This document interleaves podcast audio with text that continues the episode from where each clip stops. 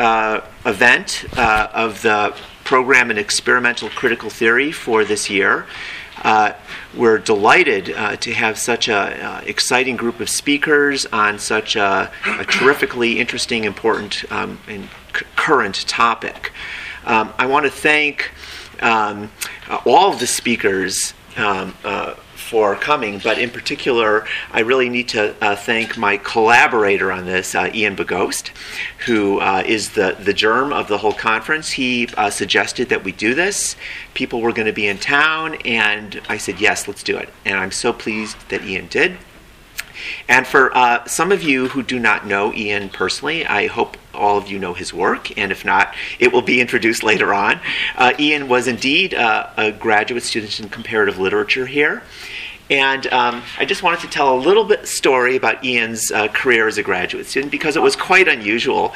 Um, Ian was um, as a graduate student here, was very busy, shall we put it this way to begin with. He was uh, uh, working pretty much full time, or more than full time, uh, with his own business, uh, writing software, and doing very interesting things. And he wasn't really putting a lot of attention into his graduate school career. Um, by the time he came to his uh, prospectus writing stage, he um, wrote a lengthy document on, uh, of all things, for those of you who know his work now, you'll be surprised, on Bukowski and Baudelaire. And uh, it was a big mess of a document. And we had um, a group of very high powered uh, colleagues, um, all taking very serious looking look at this. And we did something which is frankly almost unheard of at UCLA. We failed. It was just not a great prospectus. And it was not what he was really interested in. We knew that his interests were otherwise, that he was doing fabulous stuff with technology, with software, with philosophy, and we wanted him to work on that. And so it was a very traumatic thing. Uh, we told Ian, you know, this isn't going to work, but come back with another prospectus, which he did it was fantastic. It was uh, his first book, and uh, we were utterly thrilled. And I think it was a good story. A good. There's a moral there that sometimes it's very important to tell people, no, don't do this. Stop what you think you're doing. It's not good. And even to fail people, we we have to be able to say no in order to let people really say yes. Uh, it's very Lacanian. So I was very happy that uh, things worked out so well for Ian, and I'm delighted to now let Ian introduce our first speaker uh, and the conference as a whole. Thank you so much. Yeah.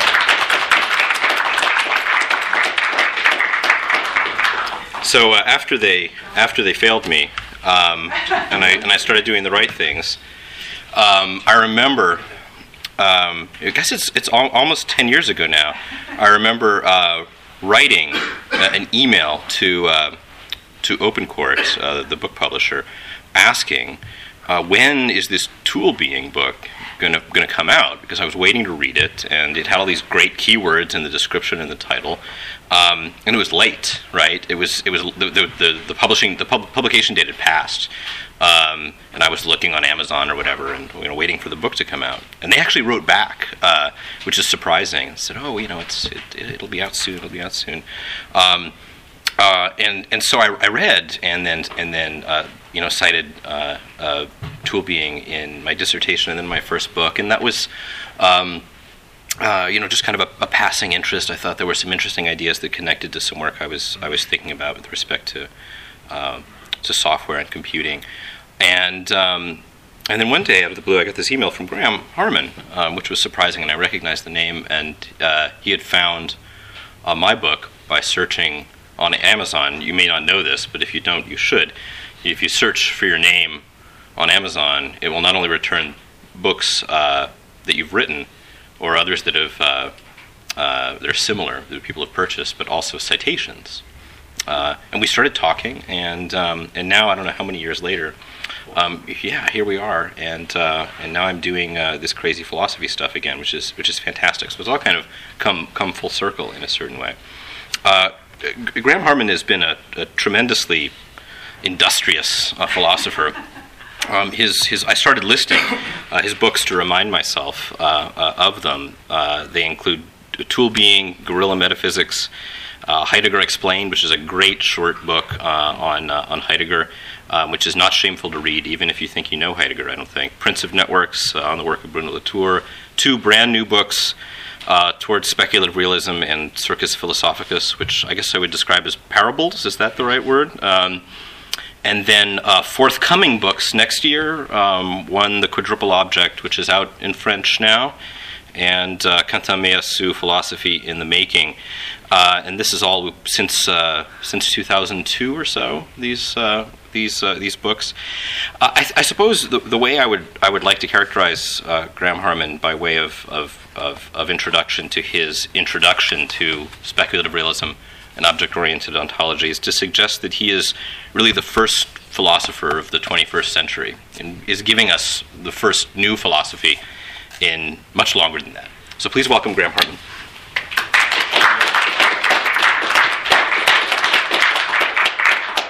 Thank you, Ian, and good morning to everybody in the room, and also to everyone who's watching the live stream on Tim Morton's blog, which we hope is working. and to those who are watching and don't understand why I'm wearing this Mount Etna sweatshirt, it's because Los Angeles is uncharacteristically cold at the moment, and I bought this at the top of Mount Etna in September, and it served me well there, and is serving me well here in Los Angeles. Uh, I'm going to give an introductory lecture right now about speculative realism and object oriented ontology, which are two closely related philosophical groups, and I'm the only shared member of both, and so I guess I'm the right person to, to weigh in on both. And of course, I have two different audiences here. I have some people in the audience who are completely saturated with this stuff already, both from reading books and from reading blogs, and I have other people who may not know anything about it or not, not much about it. And so I want to try to pitch this at a level that everyone can enjoy, covering familiar terrain, maybe in a fresh way. Speculative realism and object-oriented ontology. Well, the easy answer to the easy way to explain their relation is that speculative realism is the larger term. It, it, encompasses a greater range of philosophical positions. However, it's not as old. Object oriented philosophy is an older term. It's one that I coined in 1999, and I was the only one for quite a while until first Levi jumped on board, and then we have Ian and, and Tim uh, now as well. Um, whereas speculative realism is a term, as, as a group, it, it, dates to 2006 and as a term to 2007. And I'll give you a little bit of the history here. Speculative realism was a group originally the brainchild of Ray Brassier, who was then at Middlesex University in London and is now at the American University of Beirut. He had a, a somewhat vague idea of, of, bringing together me, himself, and Ian Hamilton Grant of Bristol for a, an event because he thought there was some similar interest there in speculative philosophy, a similar shared frustration with some of the dominant trends in continental philosophy. And then what happened in early 2006, something very remarkable. A book appeared in France called Après la finitude, After Finitude, by Quentin Meillassoux, who may be described, I guess, as the star pupil of Badiou. And uh, Ray Brassier returned from Paris from vacation and told me there's this book I've got to read that's right up my alley. alley he hadn't had a chance to read it yet himself, but I immediately ordered it and read it and was, was transfixed by this fascinating book by Meillassoux. I wish he could be here with us today as well. Uh, speculative realism has now become a, a, looser term encompassing many more people. It's no longer a rigid designator for those four people who met at Goldsmiths College in 2007. It's more of a rallying cry that you find especially in the blogosphere, uh, especially among the young. People under 30 are very drawn to this term. So I would say uh, if there's one term or one, one concept that links together all the speculative realists, it's this critique of correlationism. Now, what is correlationism? Uh, correlationism is a term coined by Meillassoux. Uh, he wanted to call his opponents idealists, but you really can't because Husserl's not really just an idealist, right? Because Husserl can say the mind is always already outside itself, pointing at objects. Uh, Kantians can say Kant gives a refutation of idealism nobody is almost no one's going to come out and admit to being a full-blown idealist these days but there's still a problem. The problem is that all of these philo- dominant philosophies in continental thought today humans are very much at the center. Uh, object-object relations are really nowhere to be seen if they're not mediated by a human observer in some way. And so correlationism is the term that Meillassoux coined because what's at the center of all these philosophies is a correlate of human and world What's always at the center of these philosophies is human and world together. You can't talk about the world by itself. You can't talk about a disembodied Cartesian subject by itself, but you have to talk about their mutual interplay. And this, in a way, is more dangerous than idealism because it thinks it's already beyond it. It thinks it's already more sophisticated than that. In continental philosophy, there's a tendency to view the realism idealism dispute as a pseudo problem. Husserl and Heidegger, two of my favorite philosophers, are both extremely guilty of this. They simply sneer at the question. Um, I think it's safe to say, although realism has always been a, a palatable option in analytic philosophy in, in, many quarters, I think it's safe to say it never was in continental philosophy until 2002. I think DeLanda and I were the first two to openly say we're realists in the continental tradition, not to be playing around with ironic formulations, but just to say we're realists. Bruno Latour had called himself a realist in 1999 in Pandora's Hope, but there was irony there, and he was redefining what the term meant. He wasn't really a realist in that sense. So I think DeLanda and I in 2002 were the first to make that a plausible option again. Uh, and then Meillassoux book came out a couple of years later, four years later. All right, so correlationism is neither realism nor idealism. It tries to be beyond both. Um, but it always places the human and world at the center. And the roots of this philosophy clearly lie in Kant, Immanuel Kant, where you, you can't talk about the relations between things in themselves. This will be dogmatic. So you have to retreat and take this critical stance towards everything first. And this is what philosophy becomes about. Philosophy becomes a meditation on the correlates. What are the categories of the understanding uh, by which we can encounter the world? What are the linguistic structures through which the world is accessible, and so forth. Simply talking about the world has become very difficult in the past 200 years of continental thought. Now, and because, uh, because of this, speculative realism has had a certain flavor of anti Kantian critique, or critique of Kant, and sometimes this gets caricatured as saying the speculative realists all just say Kant is evil. That's actually Ayn Rand, that's not us. um, because we're not saying Kant is evil. The, the point is, each of us preserves one key aspect of Kant, and it's different in each case. And I'm going to focus today on the object oriented version with which I am associated and Quentin Meillassoux' speculative materialism. And I do have a book about Meillassoux coming out in July. I just finished it a few weeks ago. It's called Quentin Meillassoux, colon, Philosophy in the Making.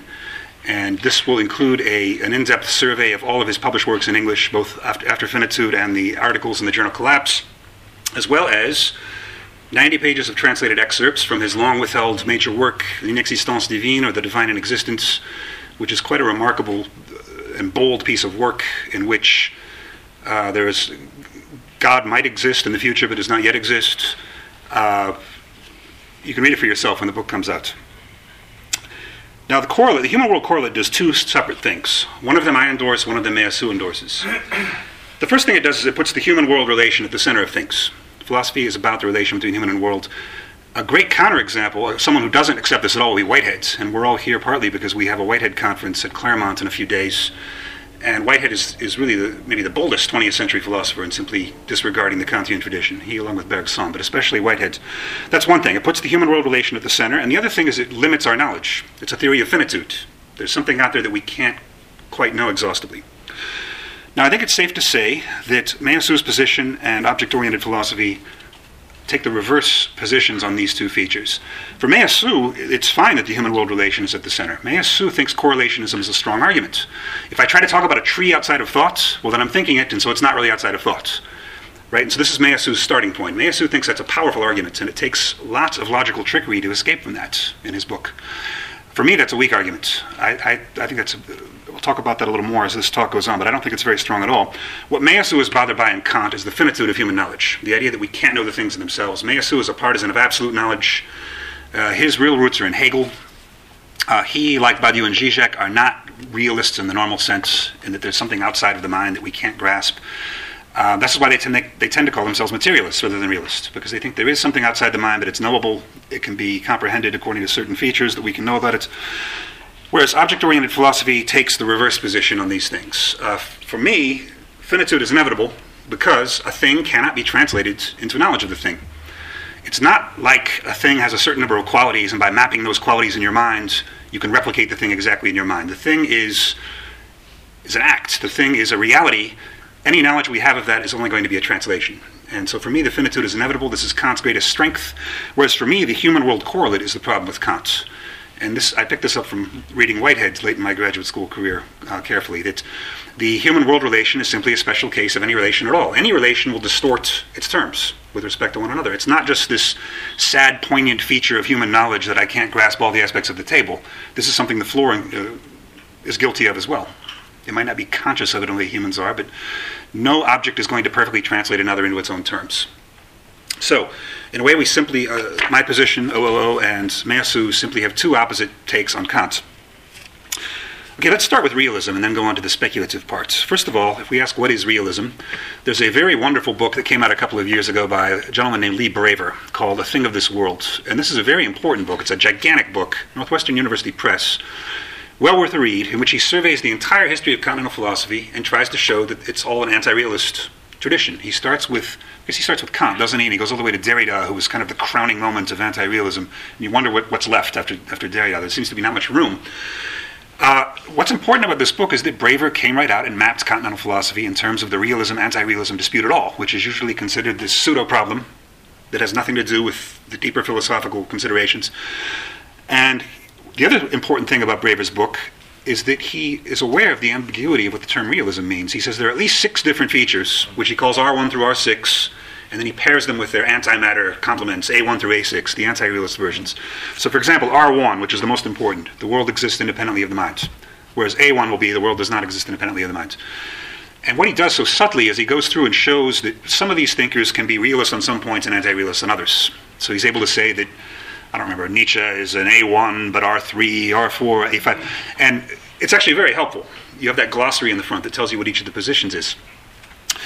Now, one of my complaints about that book, which I reviewed for Philosophy Today, and I like it very much, in case Lee is watching, I'll remind him that I really love his book.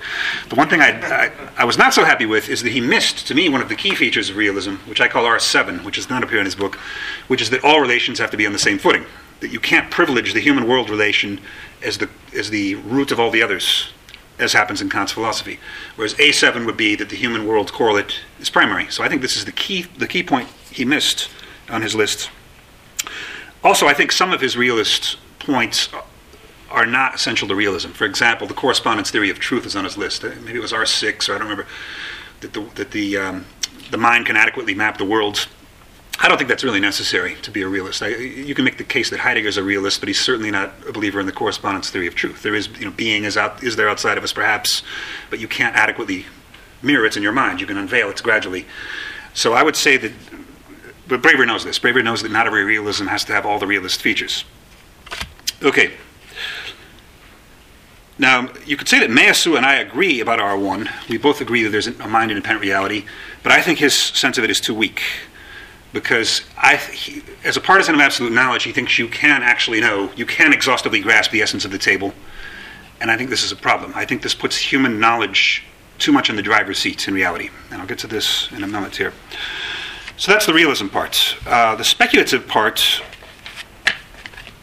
is maybe the surprising adjective when added to realism, because realism is usually seen as a boring, dull, middle-aged philosophy that's there to draw limits to wild speculation and you know stop this pie in the sky idealism and get down to the facts. Um, it's a kind of inhibited philosophy as I said in one of my publications, I don't remember which one, that realism is the philosophy as health inspectors are to restaurants. they're, they're simply, it's viewed that they're simply there to stop people from going too far, making any messes, and hence the importance of this adjective, speculative. You've all heard of men are from Mars, women are from Venus. I would say that uh, realism's from Saturn, speculation's from Jupiter, to continue the astrological metaphor. Because what is Saturn traditionally? It's the planet of inhibition, of, of uh, challenge, of forcing you to get down to, to the reality and, and face your limitations. Whereas Jupiter is always the planet of speculation, of expansiveness, of rolling the dice and winning. And so putting these two together is a very powerful combination. That you could have a realism that is a weird realism, as we call it sometimes. A realism that is not just a commonsensical theory of billiard balls outside the mind that really do hit each other and move each other, but a, a kind of theory that gives a strange version of reality uh, that realists normally are not associated with. And you could read Meillassoux' books or mine, and you'll quickly see what that entails. For example, in Meillassoux' philosophy, uh, you already have an after finitude radical contingency in which anything can happen at any moment for no reason whatsoever. That's not your typical sort of realism. Um, in his still unpublished major work, L'Inexistence Divine, you have uh, a God that can appear or not appear suddenly at any moment for any reason, whatever, and, and inaugurate a, uh, a reign of perfect justice that will also resurrect the dead and compensate them for their sufferings. He thinks this is the only object worthy of ethical thought. So, this is again a fairly wild sounding theory that does not sound within the realm of probability, which he deals with by denying the importance of probability. Things cannot be measured in terms of likely or unlikely at that level. Um, and then in my theory, you have objects that cannot touch directly, They are withdrawn from one another. They can inter- interact only indirectly. So these are not your typical sorts of, of common sense realisms. Okay, so not only is there a world outside the mind, but the world outside the mind is weird, and it has very little to do with common sense. Let me talk a little about Meillassoux' version in a little more detail for some of you who haven't read the book, and then I'll go into my alternative after saying what I think is unsuccessful about his theory. Although I'm a great admirer of it, I, am not a devotee of his theory at all. We're, we're at odds over many points. Uh, book After Finitude begins with the problem of ancestrality, which is sometimes misunderstood. The, correlationist says if I speak about the world, I'm only speaking about the world for me, right? Because I can't escape this loop. If I try to talk about the Big Bang, well, it's only the Big Bang for me because I cannot get outside this circle of thought and talk about something without talking about it or without thinking about it. And so I'm kind of stuck in this self reflexive loop. And what Meillassoux does at the beginning of the book is he points out this is an aporia for science, because what does science claim to do? Science claims to make literal statements about things that happened before any consciousness emerged. Now, this is not a proof uh, Meillassoux just does this to call our attention to a problem that there's a discrepancy between what science claims to do and what the correlationists claim uh, is the foundation of human knowledge, which is that we cannot escape from this loop. Um, and I'm going to show you a chart here because it, some people misunderstand, I think, the beginning of that book and think that Meillassoux is just a straightforward realist. He's not. Meillassoux is a great admirer of correlationist philosophy, and I, in my opinion, he never fully escapes it. I think this is the problem with his, his theories. I, in my book, I described four positions that I call Meillassoux' spectrum. He doesn't give, give it this name, and there's actually more like six or seven in his presentation. I've oversimplified a little bit, but these are the four main ones. Here you have naive realism, which he totally abhors. He completely supports Kant's attack on this, on dogmatic, naive or dogmatic realism. This is the idea that there is a world independent of the mind and we can adequately know it. Okay, this is pre-Kantian dogmatism. Then you have the position he calls weak correlationism, which is essentially Kant's. That you, you can think the things themselves but not know them. There has to be something out there, but we can't know them. We can at least think that they're there. This is not good enough for Meillassoux because it doesn't take the correlationist objection seriously enough. It doesn't realize that we can't talk about the things in themselves without talking about them and therefore bringing them back into the circle of thought. So this is essentially the German idealist objection to Kant that, that Meillassoux supports.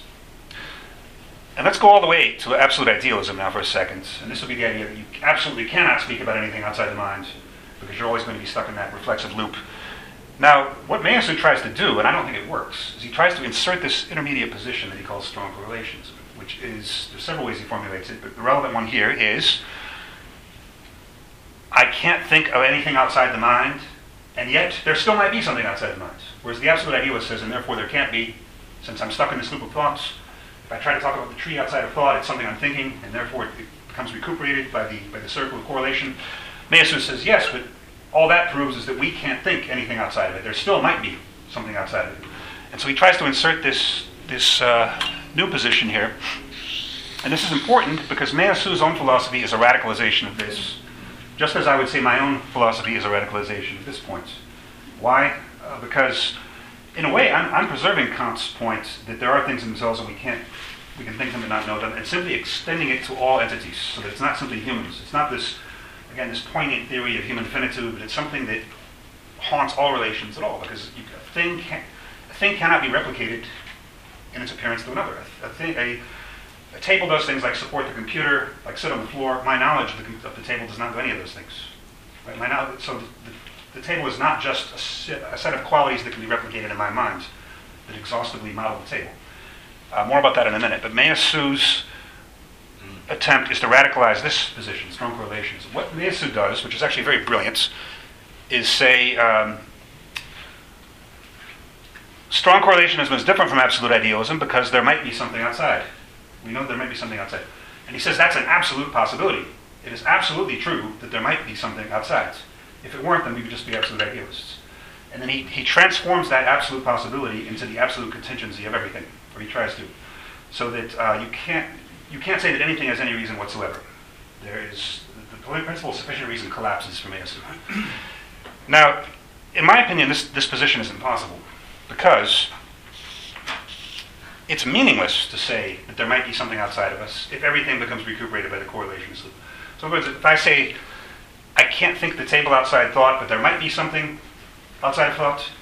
That's a meaningless statement from Meillassoux's position because to speak of something outside thought is already a thought in his position, right? And so I don't think he can get enough traction to escape that at all. I think he is driven to absolute idealism. I think his position, uh, his attempt at an original position cannot work. Okay.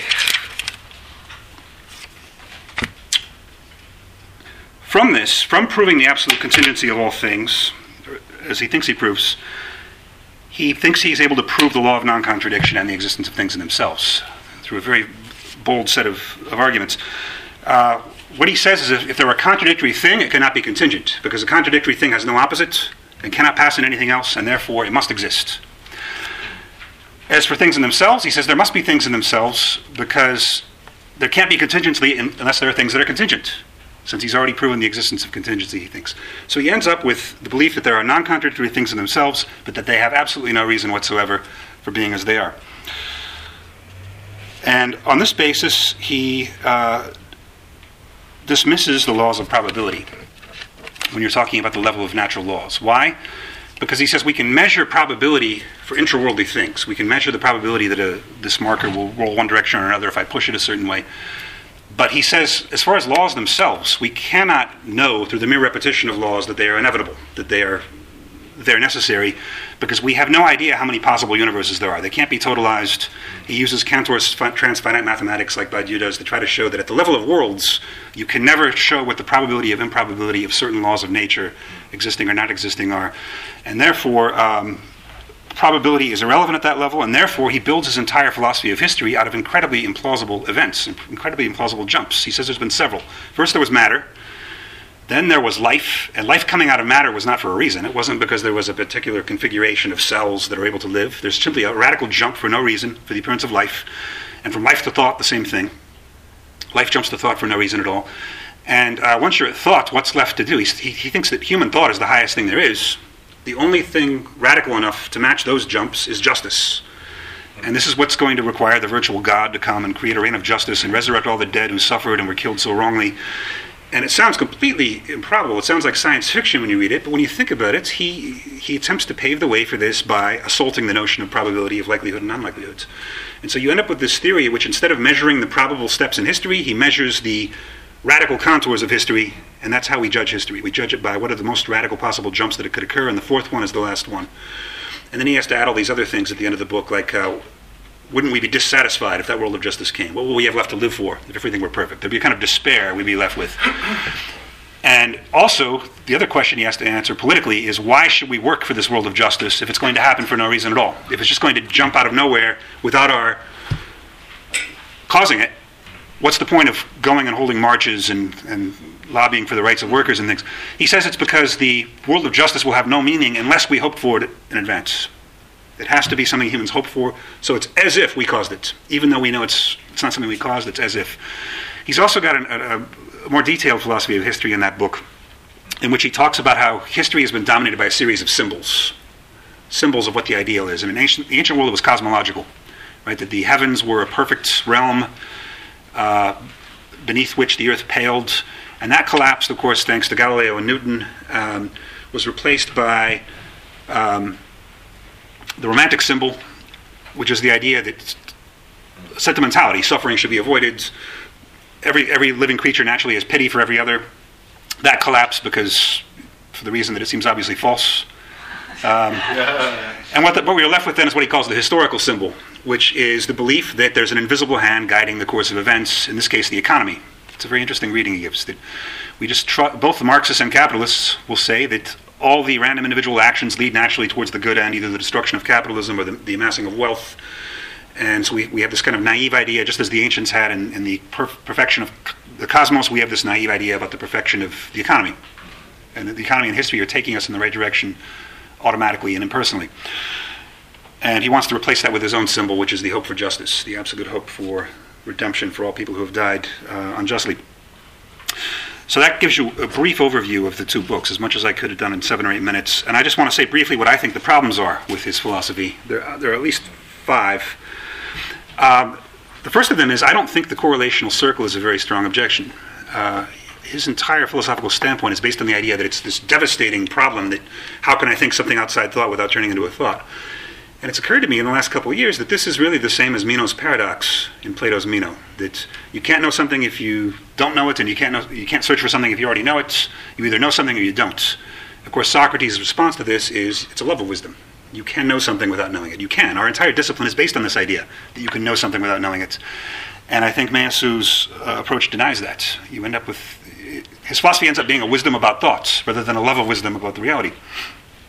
I've already said that I think strong correlation is, is impossible. I, in my book, I compare it to certain Zen maxims. It's like the sound of one hand clapping or the gateless gate. You know, to think that you, I can't think anything outside of thought, but there might be something outside of thought. Well, what does that mean? That's a meaningless statement when judged from within Meillassoux' own position.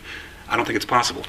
And in, in Prince of Networks, I didn't spell this out, but that was that was at the basis of my claim there that in the latter part of the book that this is what he really is. He really is an absolute idealist, just as I think Badiou and Zizek are as well. And that's really the, the current in which he's working. Here's another problem. There is no theory of part and whole in Meillassoux, and let me explain what I mean by that. He talks about the contingency of events linked to each other across time. He's talking about efficient causation across time. So there's no reason that I can't grow wings in the next second and fly away. This could happen for any reason. What he doesn't talk about are causal relations within an instance, right? Which are part whole relate can be looked at as part whole relations. Mereology. What is could I be made of gold atoms or of armies of little horses rather than what I'm made of now? This is not an issue he, he tackles. I suppose he would say yes because he thinks everything's contingent, but it's not something he cares about. He, time is what he cares about. He even says problems of space are not that interesting. Um, and this was in response to my review in philosophy today, I believe. He added a, a, couple pages in the English version of After Finitude that weren't in the French, and I'm pretty sure they're in response to my review, mm-hmm. where I said, Why is the Big Bang more problematic than an object in a refrigerator in an abandoned house that we're not seeing? Um, and he's actually, I think, too dismissive of that objection in his in his supplement to the English book. He says that's not so interesting because even if I'm not looking at the object in the refrigerator right now, I could, in principle, go and look at the object in the refrigerator, whereas I could not, in principle, go see the Big Bang because there was no consciousness. I don't think this argument works. I could, in principle, go see the Big Bang if certain conditions were met. Um, and I think this happens because his theory of the thing in itself simply isn't deep enough. Meillassoux thinks he proves the existence of things in themselves, but if you look at what they are, all the thing in them, things in themselves really means for Meillassoux is that if we all die, they're still going to be there. All these objects in the room will still be here if we die. That's only part of the thing in itself for Kant. The other part is what, how does the thing in itself differ when we're not dead and we're here looking at it? How does it differ from what we see? For Meillassoux, not at all. For Meillassoux, knowledge can absolutely exhaust the thing. Uh, he does not believe in, fin- the finitude of knowledge whatsoever. And I think that's not a strong enough sense in the, in the thing in itself, things in themselves, as I'll explain in a minute when I talk about Heidegger. And finally, there's an ambiguity about law in his system. He, Meillassoux says the laws of nature are absolutely contingent and can change at any moment for any reason, for no reason, for no reason at all. There is no reason for anything.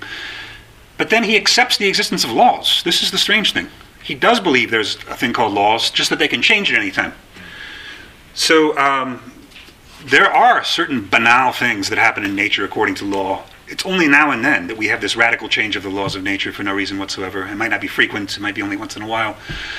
Why does he have any concept of laws at all? If he's really concerned about the absolute contingency of everything, there should be no law bound interconnections between things at all. They should happen in complete independ- independence. I think here he's simply stuck in this Badiouian rut of thinking there has to be a distinction between the state of the situation and truth events, right? That there has to be one realm that's kind of boring and unfolding predictably, and then once in a while there's this amazing transformation. And I don't think that's radical enough. I think he should have said that there's an absolute contingency, like the occasionalists do, from Islamic philosophy on and through modern French philosophy. Nothing's connected through anything else. They say God connects everything. I'm not saying you should say God connects everything, but I think you should raise the problem of what connects everything. You can't just assume that there are laws most of the time. So, to repeat, uh, wants to dump finitude from Kant, but he wants to preserve the human world's priority, and I want to do the opposite. I think the finitude is inevitable, absolute knowledge is impossible, yet we need to expand this so that it's not just a matter of epistemological matter of human knowledge, it, it infests the very nature of causal relations, so that when fire burns cotton, fire does not exhaust the cotton any more than my knowledge of the cotton exhausts it, to use another Islamic example. Um, so I would, I would recommend the opposite of what Meillassoux does uh, Meillassoux radicalizes strong correlationism, which I say is impossible because I say strong correlationism does not exist. I think it's a it's a hopeless, it's a mission impossible for Meillassoux. Whereas I'm saying we should we should uh, radicalize this, which is very possible. Weak correlationism is possible. We just radicalize Kant by coupling that tradition with Whitehead's tradition, or Leibniz, even Leibniz's in some way, which is that all the relations are on equal footing. Every relation distorts the, the relatum in the same fashion as human consciousness does. Human consciousness is more sophisticated, more interesting perhaps, but not ontologically different. What humans do should not be made part of a basic ontological fissure in the cosmos. It's just, we're simply one very complicated and interesting entity among others. Okay, so how are we doing? I got more time. I want to go on to the object oriented position now, now that I've critiqued Meillassoux. This position for me goes back to the 1990s. It started uh, for me back in, when I was working my master's degree work at Penn State with Lingis. Uh, I was writing on Heidegger and Levinas, and the first thing I noted is that um, the tool analysis isn't just the tool analysis. It's not just about hammers and drills. It applies to any entities, and so you can universalize it. And if you push it far enough, in a way, all of Heidegger's ideas boil down to that tool analysis, because all of Heidegger's about this veiling and unveiling and uh, being upsurging from the depths, and that's really all there in the tool analysis, despite what some people say. But I read it differently from how most people read it. The way most people read it, it's often read as a kind of pragmatism, right, as a primacy of practical reason. Deeper than theory is the fact that we are practically using the floor and we're using the podium, we're using language. Um, that's the kind of unthematized background from which all of our consciousness emerges. There's a problem with this, though, which is that the things also withdraw from practice. Using a hammer does not exhaust the hammer any more than looking at the hammer and talking about it does. Heideggerians still usually do not see this point. They still want to, usually, not, not all of them, but some of them, most of them want to say that theoretical distortion of the hammer or the as structure is somehow more special than any other kind, but praxis does this as well. And so pragmatism can't work. And that's the second step. The third step is to say that entities do this to each other as well.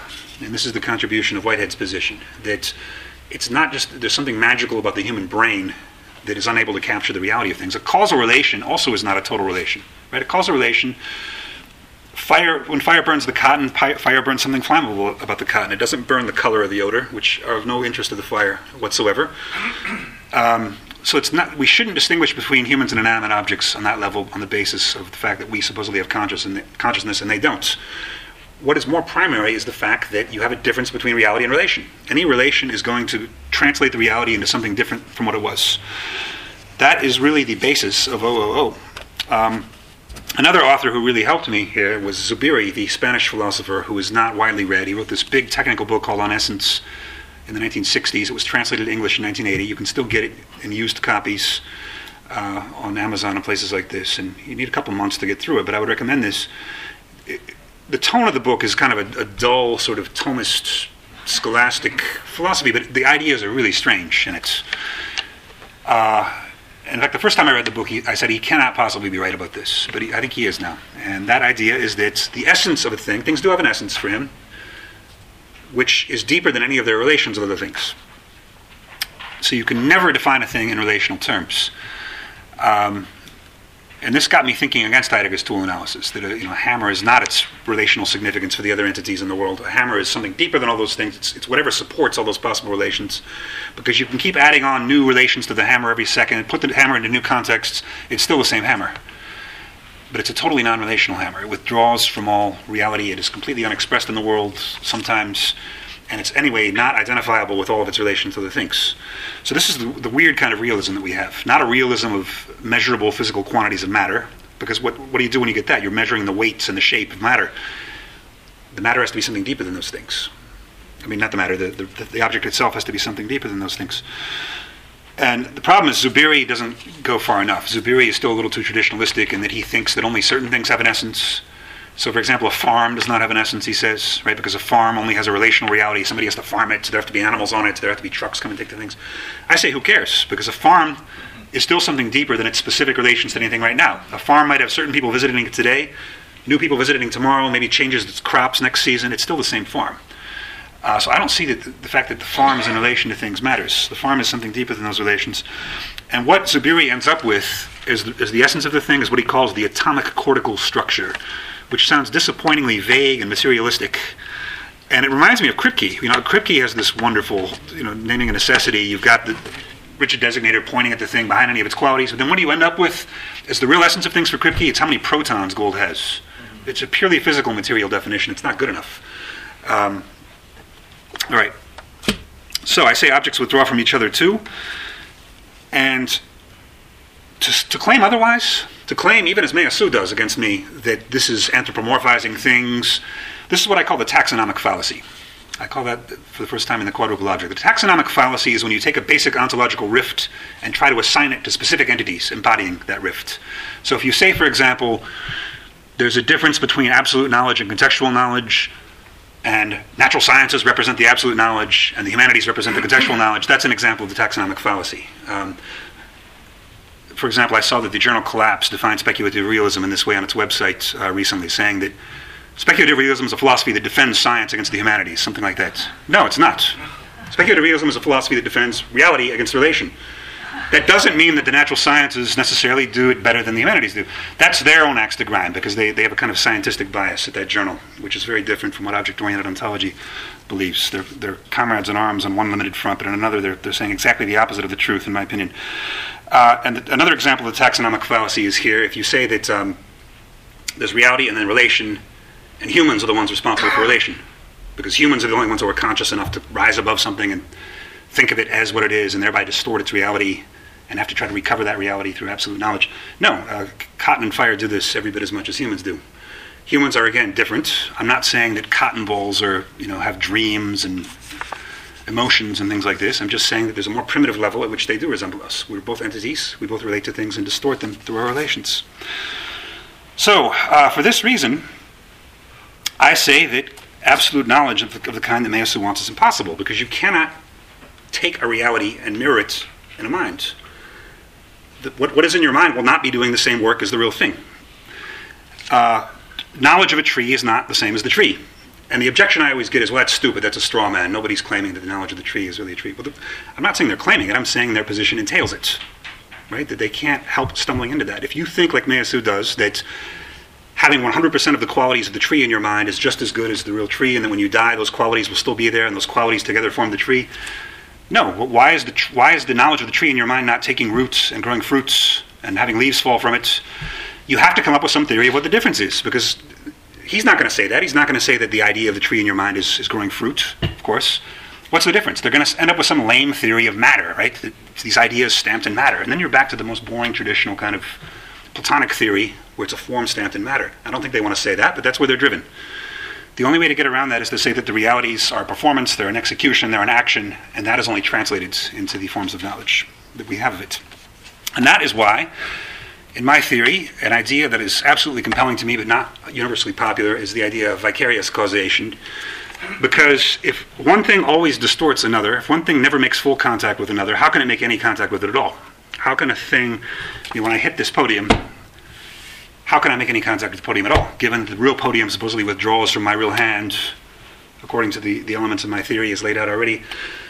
So there has to be an indirect kind of causation there has to be some way of explaining how one thing indirectly maneuvers into position to affect another, or to perceive another, or to touch another.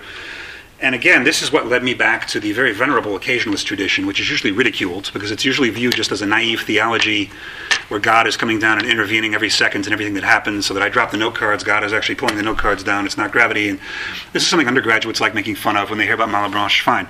But uh, there's some seriousness to this tradition, which is that it, you know, it goes all the way back to Islamic theology in Iraq, the Ash'arites, uh, who simply had a very radical reading of one passage in the Quran. There's, there's, a, there's a passage in the Quran that refers to you, you think you threw the stones, but in fact it was Allah who threw the stones. And they simply interpreted that universally to mean all actions are done by gods.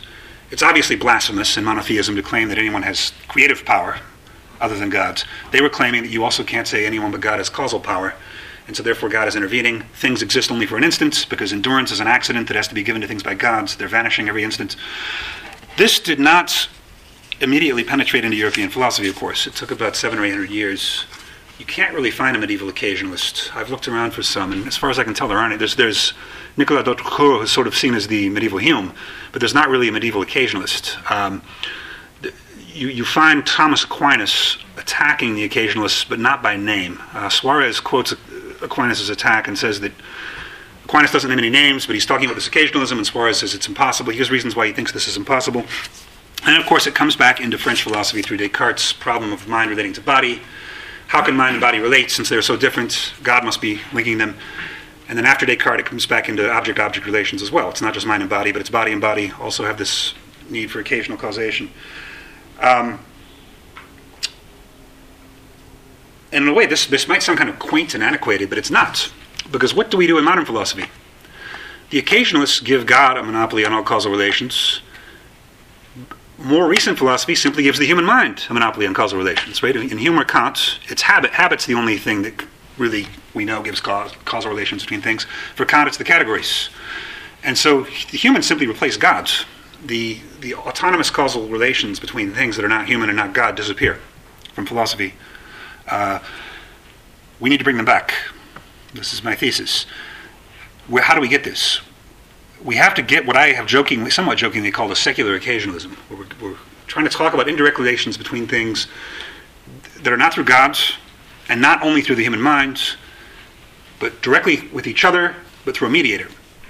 And this was one of the main themes of my book on Latour, Prince of Networks, which is that Latour is really the first secular occasionalist in many ways. Because Latour, despite being a very pious Catholic in his personal life, is not someone who brings God into his philosophy, of course, to do work very often. Um, he's, very, he's a very secular theorist in that way.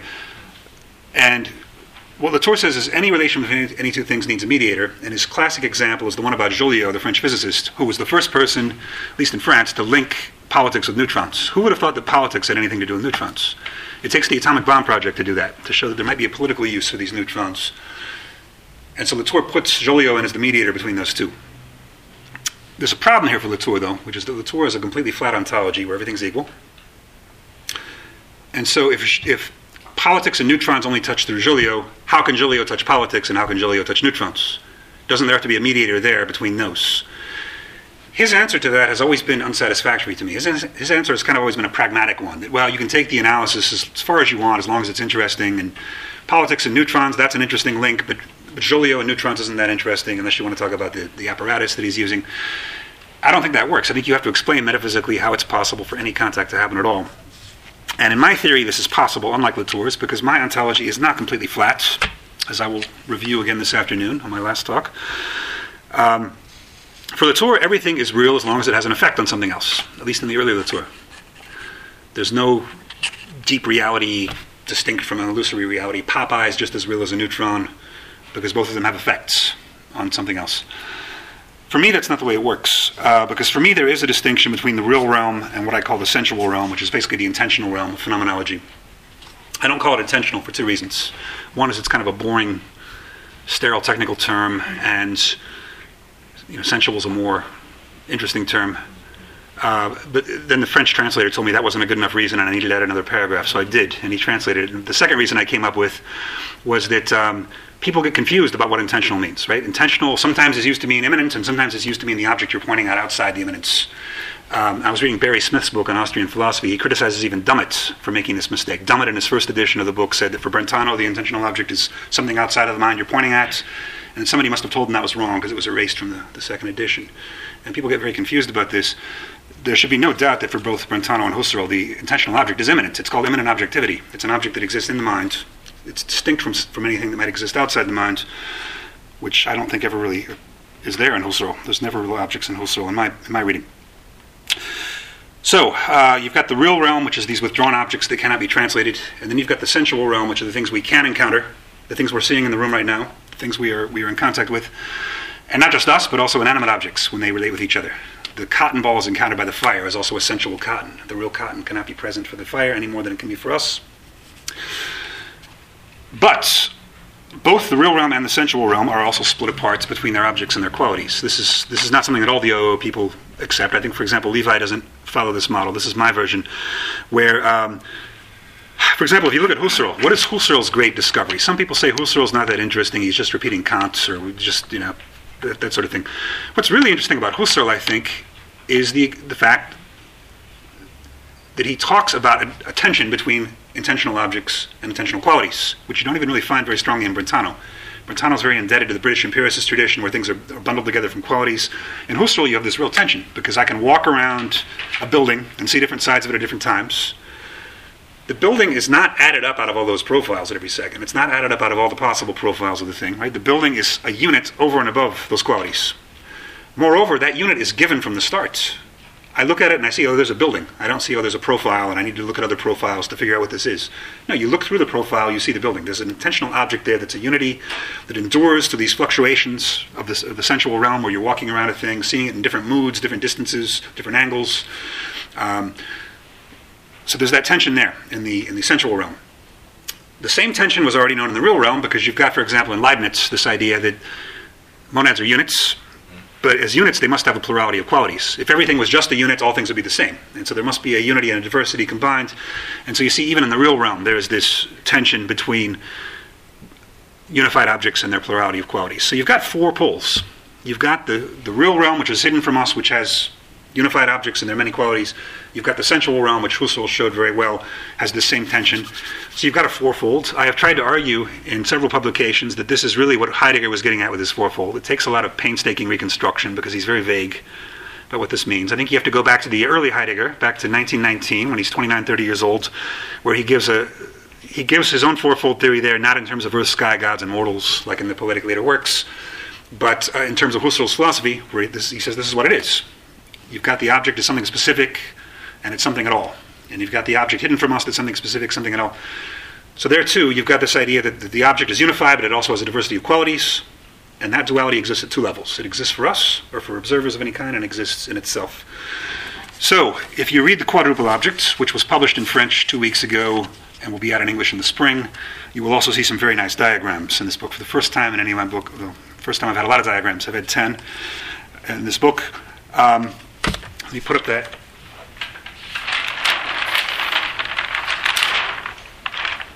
diagram here. You, ha- you have here the real objects, the real qualities, the sensual objects, the sensual qualities, and these stick lines are the most dominant relations. I call them tensions in the book.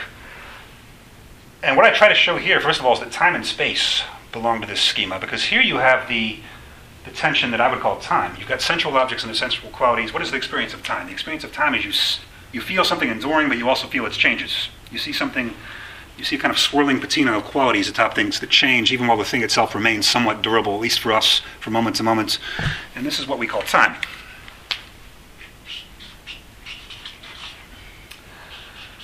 At least the human experience of time. And then there's this. You've got a real object, you know, a real hammer or something that's withdrawn from every access to it, and yet there are qualities of it that are somehow emitted for us to directly contact. And this is what I call space, this diagonal line. Why? Because what is space about? You know, the, the, classical debate was between Leibniz and Clarke, where for Clarke, like Newton, time and space are absolute empty containers, whereas for Leibniz, time and space are relational. I'm a little closer to Leibniz on this, but I don't think he gets it right either. Time and space are not relational, but the, the site of relation and non relation. Because what is, what is spatial distance? Spatial distance means something is distant and near. I can go to Osaka.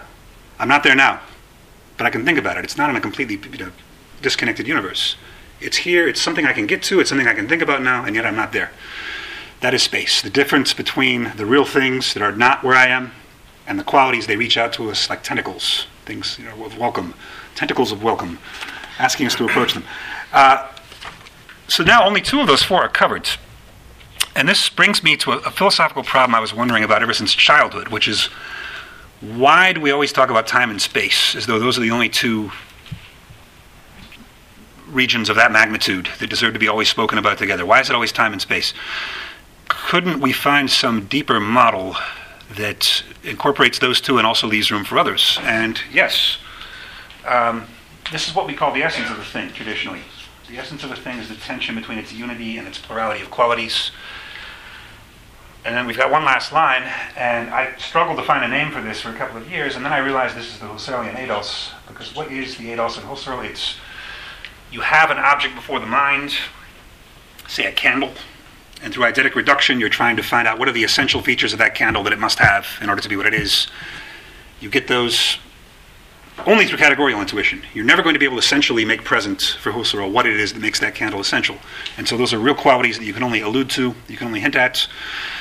And so there are the four basic parts of the charts identified with four of the key terms in the history of philosophy. And there's all these other things that are less important. There end up being ten relations because these things can relate to each other, these things can relate to each other, and each thing can relate to itself. But those aren't as important, so I'll leave those until you read the book. There end up being 10 kinds of relations. So there's this chart you can play with, and there are all kinds of theories you can come up with by looking at these grids. And if you don't like this version, my friends have other versions of OO, so there's, there's plenty to choose from. You can go shopping in the OO supermarket. But, just to summarize, the spirit of this project is object oriented philosophy is bringing back objects, not bringing back materialism. It's in many ways an anti materialist project. I would agree with what Latour says in one of his recent publications that materialism is always an idealism. Materialism thinks we can replace the thing itself by a certain limited range of palpable qualities of that thing that identify it. And that doesn't work. That's not realism. That is, that is idealism, plain and simple. And so the realism we are arguing for is one of substantial forms, a famous old medieval term, resurrected by Leibniz. And this means returning to Aristotle, who is probably the most unpopular great philosopher right now. Everybody's ripping on Aristotle in every possible way. Aristotle is great. He's also a lot weirder than people think. Go back and read Aristotle, you're going to find strange jokes. You're going to find his, his theories are a lot stranger than you think. And so I would say uh, to contemporary continental philosophy, we need less German idealism, less Bergson, more Aristotle, but a weird Aristotle, which I would describe as an Aristotle from Jupiter rather than from Saturn. Aristotle is not the Saturn philosopher as people think. Thank you very much. I'll take questions now.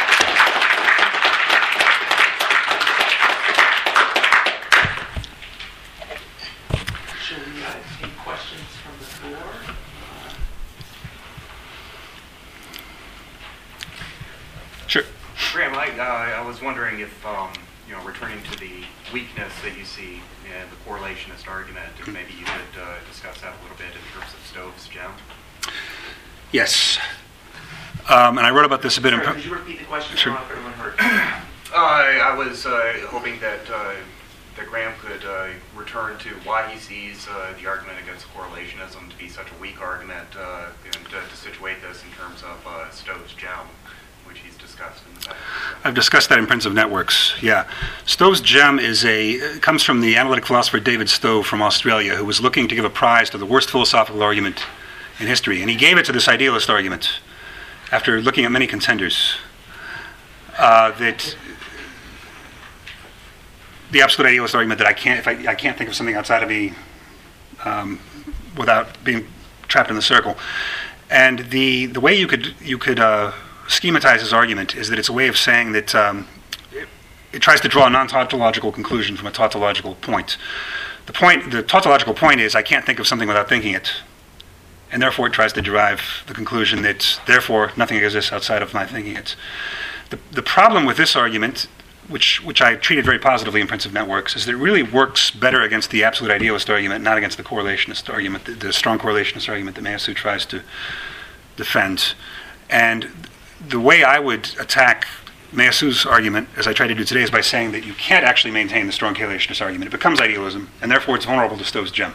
It's purely arbitrary claim that there can't be any, anything existing outside my thinking of it. Um, the reason this seems wrong to me is for a couple of reasons. One is that I'm a realist because of Heidegger's tool analysis and how I read it. That's, that's where my realism comes from. So whenever my realism is challenged, that's what I go back to.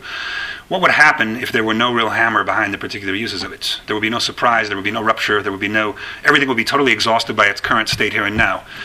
Now, of course, Meillassoux can always claim yes, because everything changes for no reason at all, it's purely contingent. Um, so I'll, I'm not sure I have a, a, knockdown argument for that against that right now, except that I think that's arbitrary on his part to think that that's possible. Um, also, I think we know from everyday experience that we can talk about things without talking them, talking about them. We, we allude to things. The most powerful kinds of language we use, you know, insinuation, hints, metaphors, um, more generally in rhetoric, these are all ways that we talk about things without talking about them. So it's not that problematic. It's not, not that problematic to think that every statement has to be an explicit statement that describes the qualities of a thing. That's not how it works. I would say even I even read Thomas Kuhn this way.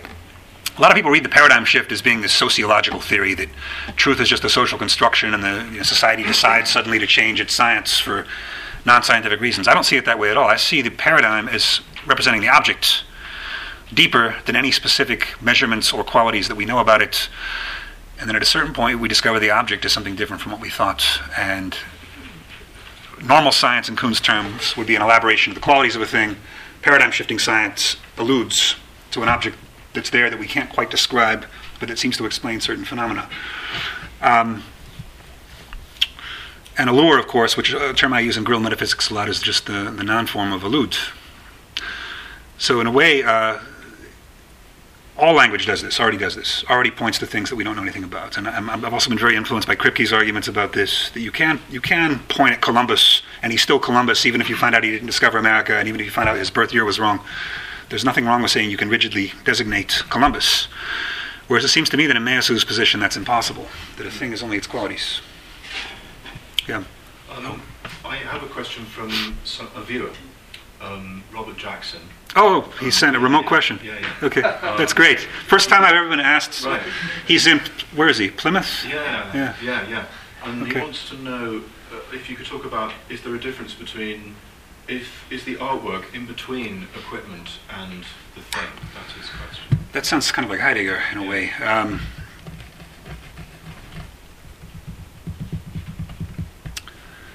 I, I think equipment is just the kind of thing, and I think the artwork is just the kind of thing. But I've made the claim that uh, aesthetics is first philosophy, not ethics, not natural science, not politics, but aesthetics is first philosophy because for me, what aesthetics is about is rupturing the relation between a thing and its qualities, such that you're alluding to a thing is deeper than its qualities. This, this is what style is as well. I'm, I'm a big believer that there's such a thing as a style apart from the corpus of works created by a poet or an artist. I had this argument with a, a sculptor once in Chicago who says there is no such thing as a style. That's just a you just pile up all the works created by Picasso or Monet, and then that's where you, you retroactively deduce the style. I don't think so.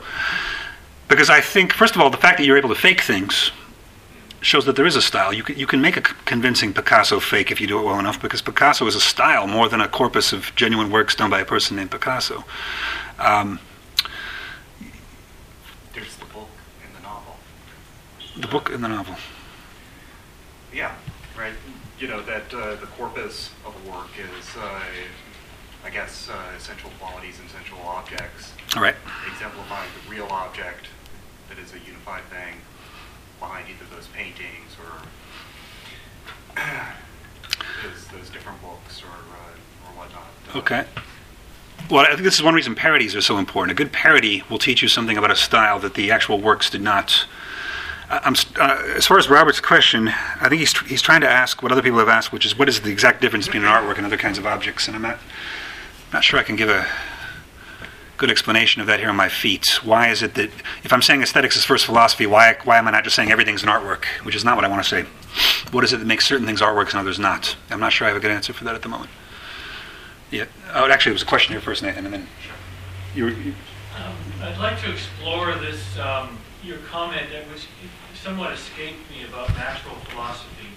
Um, because I come to this uh, as an outsider, uh, rooted in the philosophy of information, and I hear uh, toy examples from physics, but I don't hear uh, uh, in the, the work of Meillassoux or your suggestion of correlationism some of the key scientific discoveries and ideas of the last century or so. For example, correlationalism, I hear thermodynamics.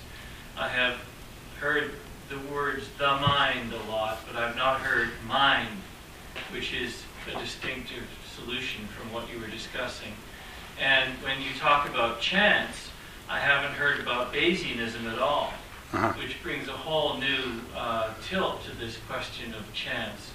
So, um, and then you made some comment which, which kind of slipped past my mind because I was thinking about what you you just said previously about natural philosophy. And, you know, as I say, as an outsider, what I'm hearing is a lot of toy thinking, which I hear a lot from Western philosophers, but I don't hear a gra- physical grasp of what these phenomena are getting to. What, what do you mean by toy thinking? Uh, well, you know, the hammer, that kind of thing.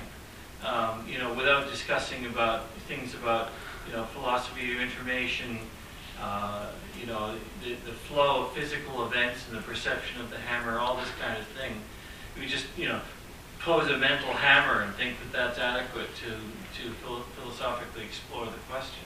That's one example. Correlationalism, as you suggest, uh, you know, that things have some kind of effect, but it, it has a mitigation, you know. Well, that's what thermodynamics is about. Uh, when you talk about Meillassoux' um, uh, critique of uh, chance, you know, this business of the observer is what Bayesianism is about. So th- there are these immense areas of physical ex- experimentation that have gone on in the last century that just seem to go completely unnoticed in this dialogue. Well, what, that, that may be because I'm, as I say, I'm an outsider to this, and, and I find this a very foreign land, this, way of approaching the world. these are both uh, systems of metaphysics, mine and Meillassoux. Meillassoux doesn't like the word metaphysics, but first philosophy. And if you're going to do that, you cannot start with the privilege of, of results from the natural sciences because you have to cover things that are not just physical, you have to cover things that are historical, that, that are psychological. It has to be a universal theory. And so, therefore, you cannot just import one physical theory and try to use that as the basis for everything else. You have to, ha- you have to back up a little bit and try to speak very abstractly. That's just the nature of the game, that's, that's the nature of our discipline. Now, wh- what natural science can do, perhaps in some cases, is provide models. For example, I think Darwin did provide an excellent model for getting rid of the idea in metaphysics that there are eternal forms that stay the same forever, that there are natural kinds that do not alter. Um, I don't think that means that you should just pick up pieces of results from physics and use them to dominate all of all of philosophy. And so I'm not sure how, um, for example, thermodynamics. Okay, what result from thermodynamics should we bring into this? How will it be generally applicable enough that it doesn't just apply to phenomena of heat, but that it applies to non non physical things as well? That's what you have to do when you're doing metaphysics. You have to you have to work at a more general level. Um, and is, is thermodynamics really correlational? I'm not so sure about that. People people often make the claim, for example, that quantum theory proves the correlationism. Zizek does this all the time. Zizek says, "Oh, quantum theory proves that there's no reality independent of the mind." But that's just one interpretation of quantum theory out of many, right? That's far from uncontroversial, and that's why I tr- I try to avoid picking up convenient doctrines from from the science of the day. These things tend to change. Philosophy changes too, but I think you can't just be a slave to the state of the natural sciences in 2010. And this is one.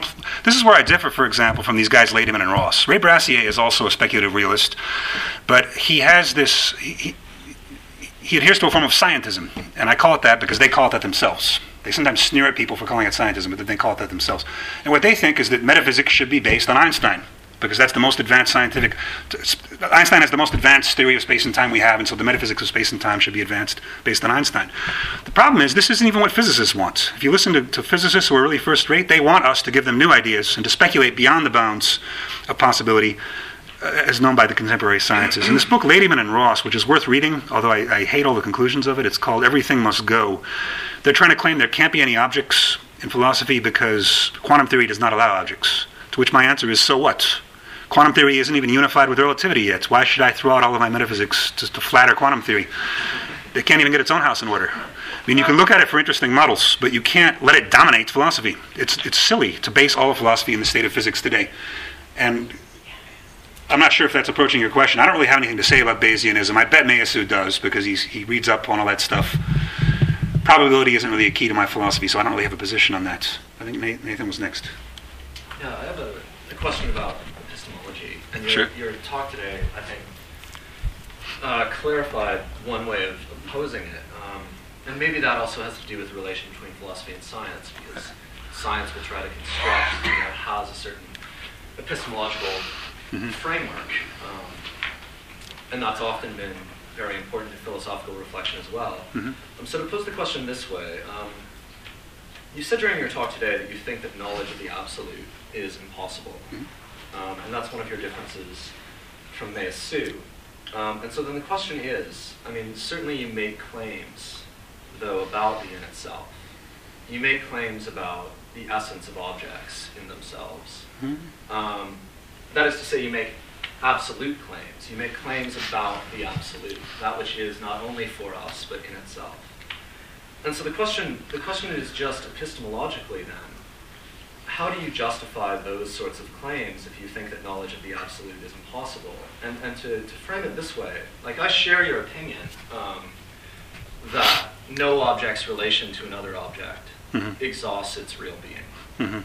And humans certainly have that in common Mhm. with other objects. And so I, I share your critique of the human world, the priority of the human world, Corlin, in that respect. Mhm. But the problem is just that, you know, tables do not make claims about the essence of other objects. So tables have a, a table has a limited relation to the floor, Mhm. but the table doesn't make a claim about the withdrawal of the floor from relation with the table. Mhm. But you do make that sort of claim. Mhm. That is to say, you make claims about essence or about the in itself or about the absolute. So, how do you justify that difference in your discourse from the mode of relation exhibited by a table? Um, particularly when it seems to me like those sorts of claims about the absolute or the in itself would then contradict your own ontology. In a way, the table does make claims about the floor. It doesn't utter them in speech. But it But doesn't it- make it- a claim. It doesn't make claims about the floor in itself, as as unrelated to the table.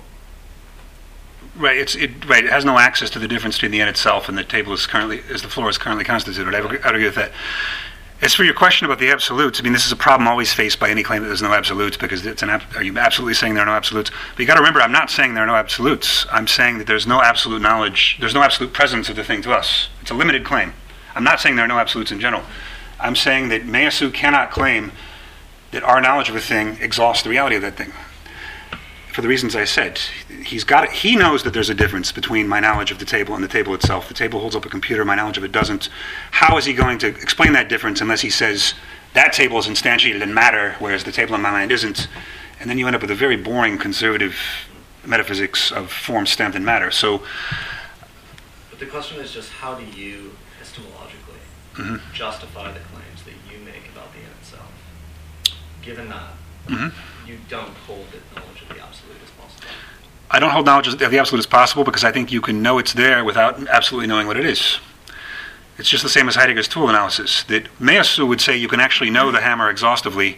I'm saying all you can know is that the hammer is there. It's deeper than any of its manifest qualities, than any of its relations. So you're pointing, you're alluding to the hammer. That's not really absolute, unless I'm, I'm absolutely alluding to the hammer, maybe. But it's not. I'm not getting direct access to the qualities of it, to the reality of it, because you can't. Um, whereas Meillassoux is saying you can actually adequately know the hammer. So I think that's there's a difference there. Uh, who's next? Maybe I should go to the because we can always. Um, if I understood you correctly, you object to Meillassoux's assertion that um, my knowledge of the origin of the universe is um, different from my knowledge of, let's say, the object hidden in the refrigerator somewhere. Uh-huh. Uh, so I was wondering how you would address uh, Meillassoux's uh, distinction between two levels of temporality. Uh, what I mean by that is um, the object in the refrigerator exists in the same spatial temporal continuum which we human beings also inhabit. And um, the advent of the universe occurred as an event preceding the advent of this spatial temporal continuum which emerged only with the uh, you know the birth of human life and human subjectivity. I think that's his you know Yep. uh. I think he simply makes an arbitrary decision that the difference in time is more challenging to the correlate than the difference in space. I would go even further. I, I don't even think you have to have an object in a refrigerator in an abandoned house. I think you can have the object right in front of you, and it's still just as distant from you as the Big Bang is. Because I think that the thing itself is never adequately mirrorable in the knowledge. Whereas for Meillassoux, somehow the fact that something existed in time before any thought world correlate existed, before any thought existed, is somehow uniquely challenging to correlationism. But couldn't you make the same claim about something spatially remote, like something inside of a black hole that is inaccessible to any consciousness? He, I don't think he provides an argument for whatever. He sort of asserts it in that it, supplement to the English book that now this is obviously the temporal discrepancy is more important than the spatial one. He thinks the spatial one is harmless and can be easily removed, and that's why he wants to get rid of it. Right? He he thinks that the correlationist cannot answer the challenge of the Big Bang, but he thinks the correlationist can easily answer the challenge of the, the object in the refrigerator by saying, actually, Meillassoux's example is a vase in a country house. The vase in the country house is, um, um, in principle, someone could go to the house and look at it, but I would say, in principle, someone could go back to the Big Bang. We weren't. We weren't there. But actually, he himself even says this. He himself says, in principle, humans could have been there since the Big Bang. We, you know, they weren't, but they could have been. So I just don't think it's an argument he ever makes. I don't think he ever establishes that the, the temporal discrepancy is more important than the spatial one. And, um, well, yeah, you're next, Ian. Uh, this is actually from, from the internet. Oh, Uh, from who? Uh, Paul Ennis in Dublin. Oh, excellent. I love this. Uh, so Paul wondered if, if you could talk about what you think the future direction of speculative realism might look like. Yes. Uh, a lot of this comes from Levi's prodding, which is that the way philosophical movements really work is they create work for other disciplines. They have to be less self enclosed. We uh, speculative realism, object-oriented philosophy, I should say, becomes bigger because people are using it for things I never expected. So I'm getting email from architects, from archaeologists, from medievalists, you name the discipline. All these people are finding uses for it that I could never come up with because I don't know those fields well enough. And so I think we, the future probably involves, we, I at least, have, have fallen into what Zizek calls the fate of the philosopher, which is that we are madmen obsessively repeating the same principles over and over again. And so there's a sense in which all of my books are circling back around these same foundational principles, and I want to get out of that and start being more concrete. And my lecture later today, I'm trying to do a bit of that by coming up with different kinds of methods we can use uh, to respond to the challenge of objects. So I, I think solving a few problems that are still there, not yet solved, and also finding more fruitful ways to apply it to other things in ways that might retroactively transform the principles of the philosophy itself. Did he give a reason, uh, uh, an answer to what he thought the future was? It was on Twitter, so he didn't have room. Oh. yes. I have um, sort of following up on, on a question of how or, or what are we really solicited to say about real objects? Yes. Um, I mean, it's true that Heidegger makes this. I mean, we've Roach on this point before that um, Heidegger makes a point about how you know our dealing, our theoretical dealing with the object, pressing in the hand, is never never exhausts the being of the object, or so to speak. And yet, you know, we know that for Heidegger, particulars and objects as such are merely derivative forms Mhm. of human engagement for Heidegger. Mhm. That is to say, it doesn't make any sense to speak about the theoretic entity as a particular, Mhm. apart from human comportments, et cetera, et cetera. Mhm. And what he, what, what he thinks withdraws is rather this much more abstract notion of being as such. So when Mhm. you have a fundamental attunement, something like anxiety or profound boredom, et cetera, et cetera, you don't really obtain a sort of disclosure of objects, but you get this sort of more general opening of what he calls being as a whole or something. Yeah. Right? But uh, I mean, you're making, so the question here becomes, what claims are being made in, in an object-oriented ontology about real objects? And it seems to me that uh, it's, it's minimal thus far, insofar as it claims they exist. One, Mhm. You know, they have parts, essential qualities, et cetera, et cetera. And so my, my only question is, um, in this regard, is, well, how do we know there are really real objects? That's the first one. Okay. And, and the other one is, I mean, I, I know we've also like discussed, but I'm wondering if there is any principle of individuation for that, uh, is within our cognitive grasp. That is to say, when we say, when we speak about, for example, you, you mentioned before, the real cotton, the real fire. Right. Right?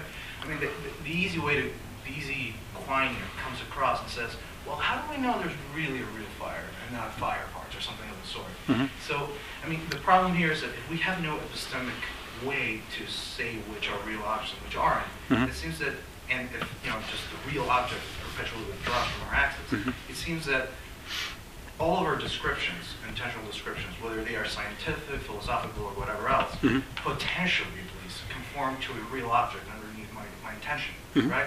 And the, and the problem then is that it becomes ex- extraordinarily difficult to discern what really um, is a real object and, and to really separate it from a sort of um, dogmatic imposition of the in itself, which starts to resemble in that regard something like, you know, an anonymous field of phantoms lurking behind our conscious apprehensions. Mhm. Sorry.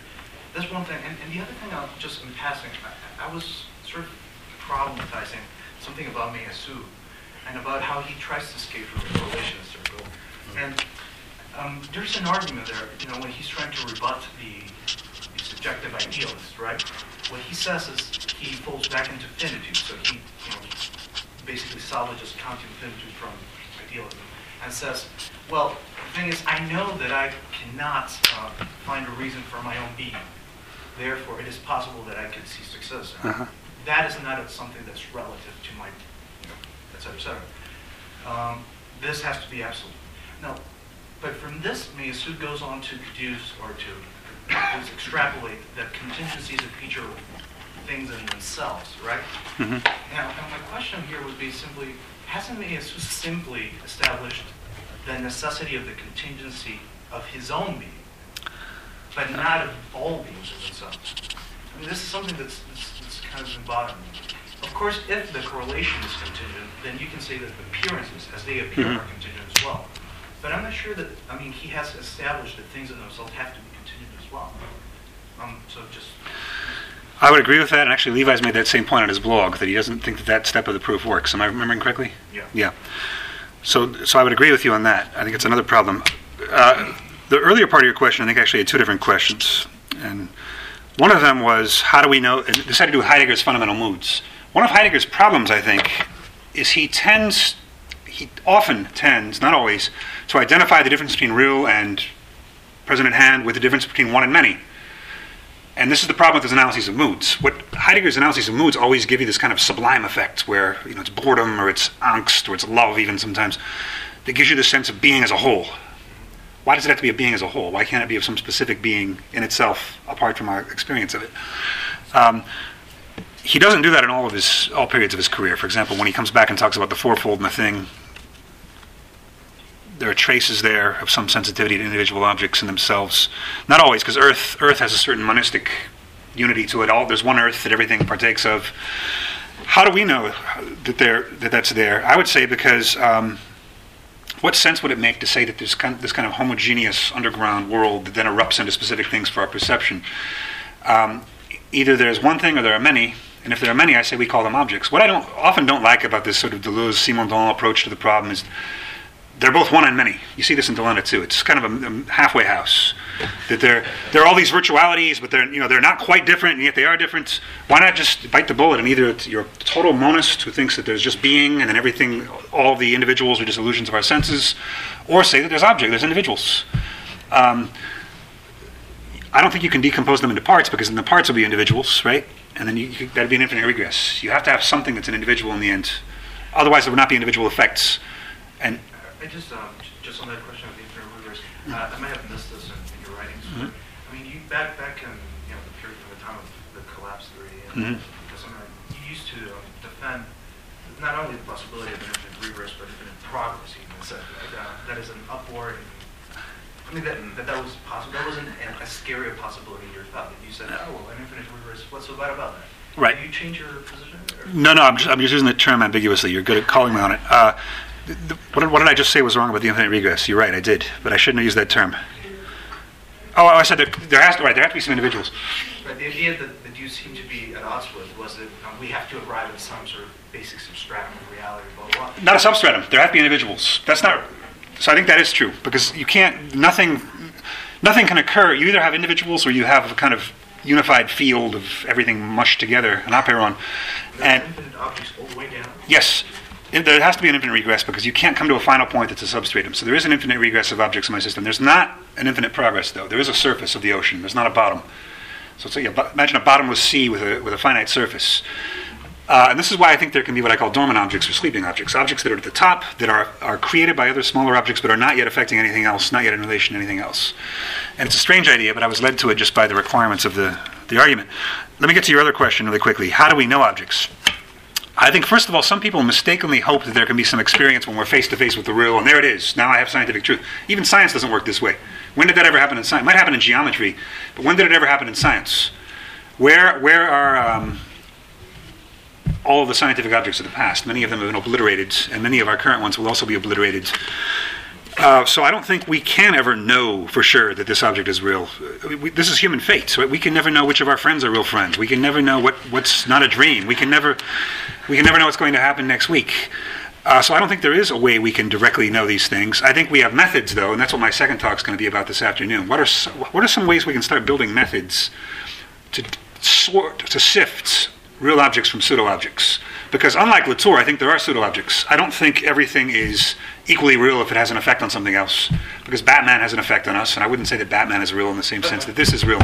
So, how, what methods do you use? And I've got four that I came up with, and I'm going to talk about later today. So I'll, I'll leave that for then.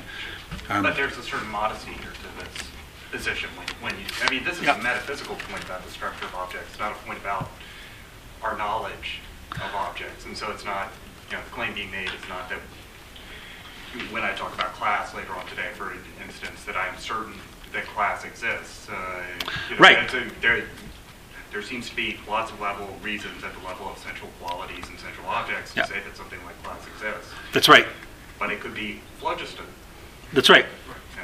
So. That's right, but atoms are in the same position. Atoms are, we, we, we think we know atoms because there's this heavily mediated tradition of scientific knowledge that could also collapse as well. Seems very unlikely now. but it could. Yeah, and class is a much more obvious example. We, right, we, we never have that direct contact with what objects really exist. That's just an inevitable aspect of this philosophy.